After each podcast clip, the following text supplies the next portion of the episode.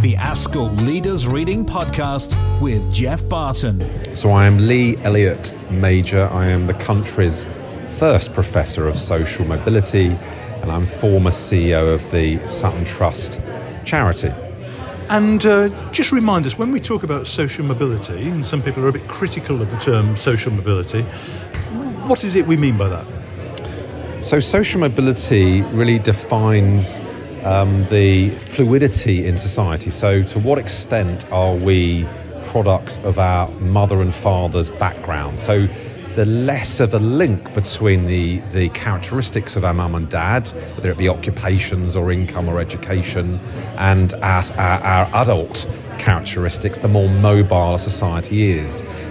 People talk about it because it relates to equality of opportunity. In theory, the more mobility in a society, the greater equality of opportunity there is, i.e., that background doesn't determine your chances, it's down to your work, a bit of luck, etc., etc. I uh, always surprise people because I um, myself critique the term because it has become uh, associated with a very narrow version of uh, success in life, what I call the American dream version we're going to pluck uh, this sort of talented kid from a disadvantaged background.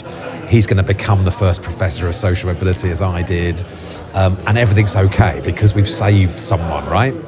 And um, my view is that the principle I work by, people, people might call it social justice or equity, is your background shouldn't determine what you do, whatever that is, right? So um, if one of your pupils in your school ends up in the local community uh, becoming a good teacher or a social worker. I think that's a good outcome. Um, but if someone do, does want to go to the big city and um, get a job that maybe influences the national agenda, then great. You know, we want both those things. Um, but I think the term social mobility, unfortunately, has become associated with that very narrow view. And sometimes politicians use that to circumvent the bigger issues, which are inequality, right? Which is of course, um, more profound now than uh, probably at any point in the last 50 years. So, so most of my work really is about addressing inequality within schools and outside schools. So I study social mobility, but I don't necessarily promote it, if you like. So it's there is a, there is a, a tension there, and sometimes I wonder maybe I should have called myself the professor of social justice. But anyway, it is that term. But I do understand some of the critiques of it in technical terms, in academic terms, mobility is much more detailed than that. You can have mobility vertical as well as horizontal. So you can you can you can be mobile in many different ways. It's just the political interpretation of it has become quite narrow. Um, but I would probably say my work is more about social justice in many ways.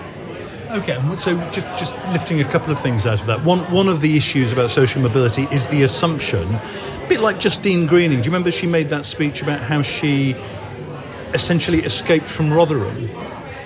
And the definition of, of what social mobility appeared to be was by moving to a different place rather than the community I uh, was brought up in. And actually, we know that lots of people feel very proud of where they were. So you want something that essentially says you can have the dignity of success and stay in that community. You don't need to leave it. So there's partly that, and partly, I suppose, an argument which says this is down to the individual. If you work harder, if you've got the right networks, then you can move forwards. That's problematic, isn't it? Because it means that it's happening because of an individual rather than what society might be doing. Is that a terrible kind of stereotype I'm, I'm weaving into that? No, no, it's very valid, and, and, it, and it actually really relates to the latest book I've written called Equity in Education, which we'll get into. Uh, and lots of teachers I've been presenting uh, the ideas in that book. We talk about dignity, not deficit, right? What do we mean by that? we mean exactly that. That, you know, the social mobility work I'm involved in, in a way, is just enabling children to maybe do a little bit better than their parents' generation did. Know, that's the hope, I suppose. But also, that means um, doing a valuable, valued job in your local community. So, so I always tell my own story, right? So I was daily mailed, always a really uncomfortable experience. To get called up by day, we're going to do a story on you. And the headline was uh, From Bin Man to Professor, okay? Now, I was a bin man. By the way, it was nepotism. My mum worked for the local council. It was a summer job while I was doing a PhD. The headline didn't mention all that, okay?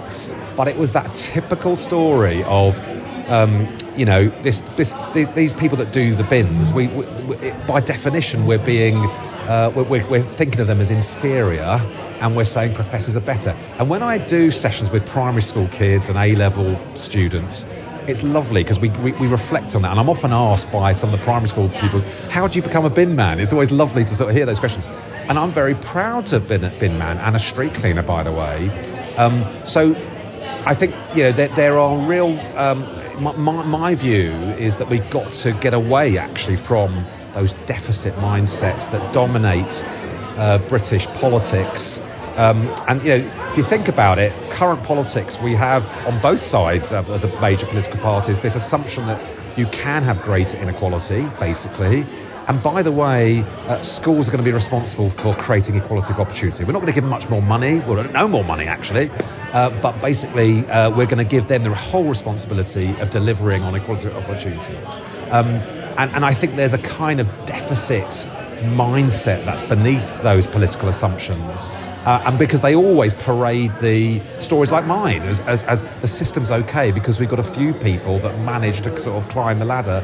Um, the biggest issue we're facing in many ways is how do we um, uh, make those local communities alive again? Because many people I visit across the country, um, sadly, there, there aren't the opportunities there for those people to thrive. So uh, that's the much bigger issue than just saving a few people like me who happen to be a bit academic. You know, that, that is a, that's a small slice of this debate. So we're going to come to your book. Let me just ask you one thing before, and it's something which you've written about and talked about and has set me thinking a lot, and that is, and you mentioned it there, role of parents because what we know is that actually what happens to you before you set foot into your early years and to your primary school etc is really significant you wrote a book for parents helping them it's a really difficult space for government isn't it to step into because it's nanny statism and stuff but at some point particularly in the 21st century with technology and digital we're going to have to start saying what is it like to be a parent in the 21st century? What are the responsibilities? How can you get support in doing that? That that must become part of an agenda, mustn't it, for any government? Yes, improving the home learning environment and helping parents has to be part of the agenda. Politicians run away from this. When you know, I pestered ministers over the years, as you know, on that issue. Um, the thing you've got to do, though, is not do it in a deficit way, right? So you can't knock on people's doors and say, why aren't your children coming to our schools? Without, in my view, reflecting on the curriculum that we offer in schools. So my view is that we've got to work with parents and pupils um, in, in, a more equal way in many ways, without without com- you know, compromising on the core academic offering that we, we offer, I still think we could do more to consider the curriculum that we offer for all our children. And we'll get into this in the book. Uh, I, I, cite some really challenging research how working class pupils, um, on average, do not get as much feedback in the classroom. And we think that's down just the unconscious biases that professors and teachers have, because we all tend to be middle class by definition. We'll get into that. So I think, I think you have to look at reforming us as well as asking them to do more. I think if you just say, we've got a system, we're not going to change anything, but we want you to fit into this system, I don't think that's ever going to solve the issue. So, the attendance crisis we've got at the moment, the rhetoric around knocking on people's doors and finding them, it's never going to work in my view. I think we want a deeper conversation about what is the school offering and is that uh, appropriate for all our children. I think we're failing a significant number of children at the moment. And how do you respond to the inevitable enemy of promise response to that, which is that you, what, what they would say is, well, you're saying that the kind of curriculum that middle classes would want for their children isn't the kind of curriculum which is going to work for working class children. So, by definition, you dumb down right from the beginning. So this is this is not about lowering expectations um, and by the way, that model basically hasn't worked. I mean, we've had that model for at least a decade, probably more. Uh, if you look at the results, if you look at the achievement gap, it's as stark, if not starker, than ever before. All sorts of reasons for that, right? Um, so it hasn't worked, I'd say. Uh, but secondly, of course, I'm not saying we don't offer the middle class rules, the unwritten curriculum, if you like, the rules. everyone should know about those rules, but at the same time, you've got to celebrate working class culture. And what we tend to do, I think, is impose the dominant culture on all these uh, families, and it just doesn't. And I can understand. I can understand if you come from a different culture. So, so this is not about dumbing down. It's about having a more balanced approach where you're offering the. Um, the, the, yeah, so in terms of cultural capital, you're saying let, us let's, let's uh, introduce all children to the theatre if we're going to use those uh, sort of generalisation stereotypes. Um, but at the same time, we're going to celebrate properly in our curriculum some of the people that just happen to come from working class backgrounds. Um, so, I, I, honestly, I, I, get so frustrated with that accusation. Um, we've got to a stage now where it's so extreme now. We don't have even a mention of disadvantage in the way that we um, measure schools through Ofsted or our performance tables, the way that we train new teachers. My view is that we need a better understanding of the societal inequalities in which school work. Uh, which, so, the, the, sorry, a better understanding of the social inequalities uh, in which schools work. Um, most research done in the world on education suggests about half of the variation in outcomes for children is due to outside school factors, most of which teachers have no control over. So that will be what friendship groups, family circumstances, etc. Yeah, family. If you think about how much time children spend in the home environment and their neighbourhood, it, it, yeah, it, it's it's huge. So um, I think it's deeply, profoundly unfair the way that we treat schools at the moment. Um, it's no um, surprise that the uh, the higher proportion of outstanding Ofsted inspections go to the middle class areas. You know, the more conspiratorial academics in my field will say that we've essentially created a system that can only be won by the middle classes. So if you look at private tutoring outside schools, boomed over the last couple of decades. I know we've had a slightly failed national tutoring program uh, experiment over the last couple of years, but generally, you know, it's the middle classes that are investing ever more. We have an exam system that's so narrow. It's, it's built in a way for, for gaming so that, that people like me, by the way, I'm one of those middle class parents now, we will do all, all, all the things that, we, uh, that our children need. If you don't have that resource, um, then you're not going to do it. And by the way, I think there's cultural divides as well. So the evidence would suggest that middle classes engage in what we call concerted cultivation of their children. So they're cultivating them to put their hand up, to know the language of the classroom, um, to, to, be confident, to advocate for yourself, to negotiate. You know, middle class parents tend to negotiate with their children, often too much, actually. They go too far. Um, whereas working class parents, these are averages, generalizations, tend to do what we call natural growth parenting, which is less structured time. There's an assumption implicit in some of those parenting techniques that it's the school's responsibility to do the education. Now, the point about that is both approaches actually are valid. You know, I would argue they've got their strengths and weaknesses. The problem is we have a school system which is quintessentially middle class and a university system, by the way. I'm not, you know, blaming anyone for this. And if you are cultivated in those cultural norms, you're just going to flourish more in the classroom. And so I always emphasize when I'm doing my talks and workshops with teachers, I'd say cultural divides are as important as material divides. Um, and the problem at the moment is they're becoming deeper, both materially and culturally. Now, a lot of that will have echoes for those of us who st- study bits of Bernstein and people like that talking about this in the 1970s.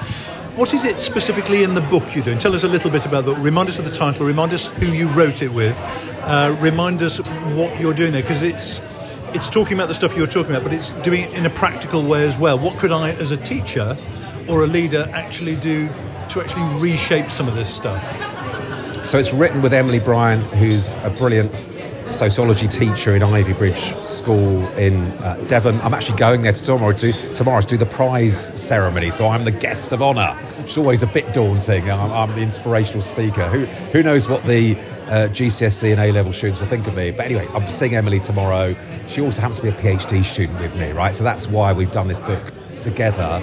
Um, I purposely got Emily to do it with me because she is a practicing teacher, right? So we wanted to produce a book that has all the ideas that you, me and Geoff, you know, sorry, so it's a book that has all the ideas that we have spoken about a lot over the years, you know, the principles, the theories. But then we have chapters for teachers, for teacher leaders, for trust leaders as well, actually. what could you do about the, the things that we, we uh, talk about in the book. It's called Equity in Education. We talk about equity um, rather than equality because, in our view, we should be doing more for those children from under resourced backgrounds. I'm going to talk a bit about language we use as well.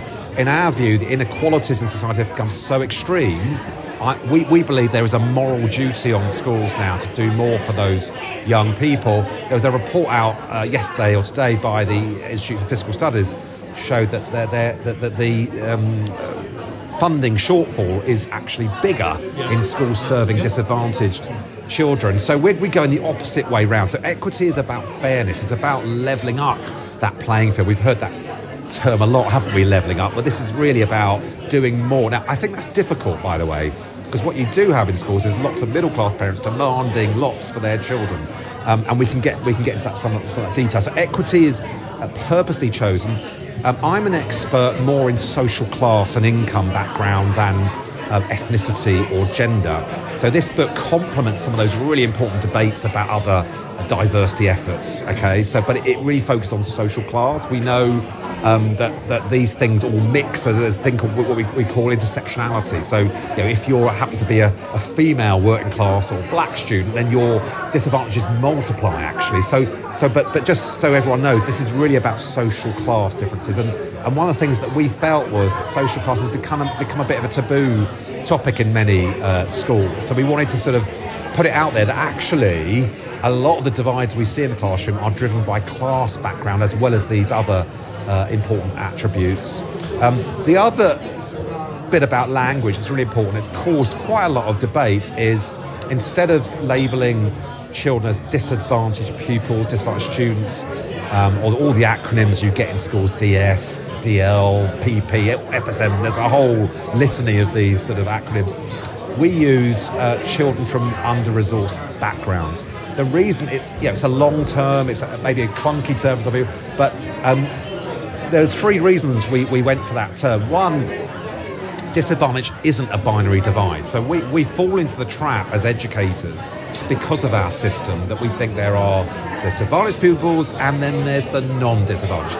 The truth is, there's a spectrum of disadvantage. And by the way, there's a lot of working poor children out there, or children from working poor, poor backgrounds, that don't get the FSM. And, and, I, and I always uh, you know, worry a bit about those children that are in the middle, actually. And if you look at the crisis we have, cost of living crisis, that's hitting a lot of children. It's not just those on free school meals. So so disadvantage isn't a binary, right? And, and I think because of the way the sector is, we're all assessed on these things, we tend to fall into that trap.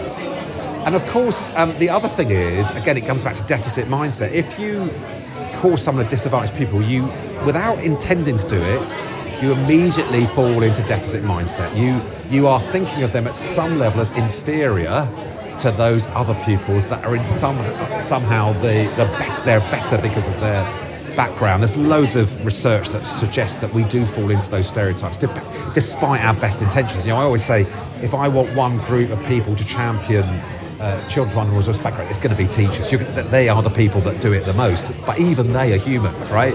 And they suffer the same social biases that we all do. So, um, so we use that. To, and then finally. Um, we, we found with A level students when we when we had these really good debates with them, they didn't want to be actually termed disadvantaged students. They they had lots of other things going for them, right? Just because they happened to be on free school meals, they felt it was a bit of a pejorative term. Um, so we've argued that we need a new language. Now that doesn't mean you can't use the term disadvantaged when you're looking at you know, national studies that I do and others do, where you're just looking at a term well defined uh, to, to look at the big inequalities. But I think at classroom level, at school level, I do worry about that term uh, because I think it, it, it, makes us fall into that uh, deficit mindset. And, and, in the book, we um, we have a lot of um, exercises where we essentially getting teachers. I think it would be a good exercise for a group of teacher teacher leaders to sit down and actually reflect on some of the biases in the classroom. Um, they're rife throughout the system. If you look at the examination system we have, there are many uh, exam questions that are loaded with middle class assumptions. I think the way we teach, you could um, uh, uh, at least observe each other in classrooms. So what we find is that, and these are averages, and there are some teachers doing this, you know, addressing these issues brilliantly. And actually, what we don't do enough is learning from those really good practitioners. But on average, what, research shows is that because um, those teachers tend to be more middle class, the uncomfortable finding is is that they tend to give less individualised feedback, eye contact, warmth to those children who come from working class backgrounds. And there's all sorts of complex theories about why that is. So even eye contact can come into? Some of the studies would suggest eye contact as well. And you'll know, Geoff, with my previous work from another era, when I was part of the team who produced the famous Sutton Trust EF toolkit, um, you know, the thing that came up as one of the best bets for teachers to improve attainment for those from under-resourced background was was individualised feedback. We all know this as teachers. The problem for teachers is you don't have time to do this. We we have a system that is basically makes all sorts of assumptions. It it, it, it sort of doesn't doesn't pay n- enough for teachers to do the job they do. It doesn't give enough time. But we know that if you can find ways of doing individualised feedback, that's one of the um, best bets if you're not doing that systematically for those from working class backgrounds, it's probably not going to be great for them. Um, there's all sorts of other reflections, though, I've had with teachers when I've been presenting the new book. Really interesting stuff. Behaviour policies is one of them. So a lot of teachers say to me, the move to these very zero tolerance type behaviour policies that we're seeing across the system at the moment. You need to reflect on that bit because their view, and again, you've got to be really careful with generalisations, but their view was if you're from a work class background, you're going to close down a little bit if you're reprimanded in a certain way. Whereas if you're a more middle class pupil, you're going to be able to advocate for yourself, explain. Um, again, what I'd love to do over next year is maybe understand that in a bit more detail and come up with toolkits for classroom teachers. Because a lot of classroom teachers are saying to me, Lee, I love all this, but what do we do? You know, you're stepping into the classroom on Monday what do we need to do? So I'm, I'm really uh, enjoying developing, co creating some toolkits for teachers around this. Um, but I think just being aware of the biases that we all suffer, I think, is a good start. And just a couple of things before we finish. So you mentioned inspection and you mentioned the unfairness of inspection, particularly A, if you're working already in a school in a most challenging, disadvantaged area, but B, if you were thinking of moving into one of those areas, it will be a deterrent for you.